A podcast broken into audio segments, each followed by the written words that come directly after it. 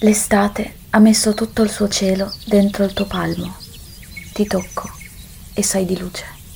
Ci sono dei posti di cui è così facile raccontare. Le parole scendono veloci, una dopo l'altra, come le gocce d'acqua di una vecchia canzone dello zecchino d'oro. Poi ce ne sono altri di cui non si dovrebbe dir nulla e custodirli, così come sono, ancora per un po', sempre per un po' di più. Il castello di Ocre è per me uno di questi posti. Perché dovrei parlarne? Già, perché dovrei parlarne? Perché è stata una deviazione, una di quelle inaspettate e preziose. Ed egoismo a parte, tutti ce ne meritiamo una. Per questo, per la prima volta, vi racconterò una storia di parte e solo una parte della storia quella che è giusto che conosciate.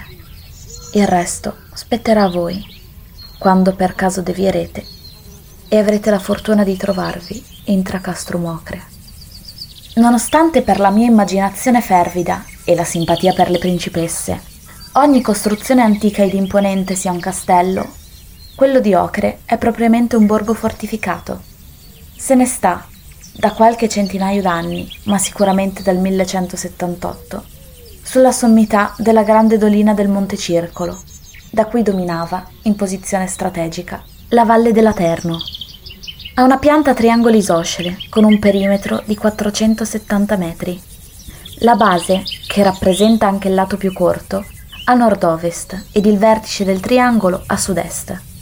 Nella cinta muraria sono inserite sette torri, tre delle quali lungo il lato nord-ovest con due ravvicinate sul vertice settentrionale, una al vertice meridionale ed altre tre, rompitratta, in corrispondenza della mezzeria del cammino di Ronda, due sul lato nord-ovest ed una sul fianco nord-est, protetto naturalmente dallo strapiombo sulla dolina di Fossa.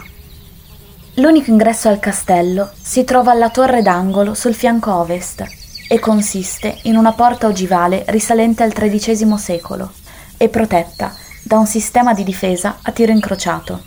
Ve lo dico, nel caso voleste metterlo in assedio.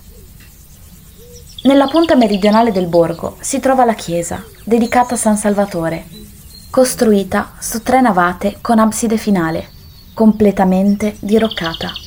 Vicino al tratto murario sud sono state trovate tracce di un affresco di valore che raffigura una Madonna su trono, benedicente. È stato rimosso e oggi è conservato nel Museo Nazionale dell'Aquila.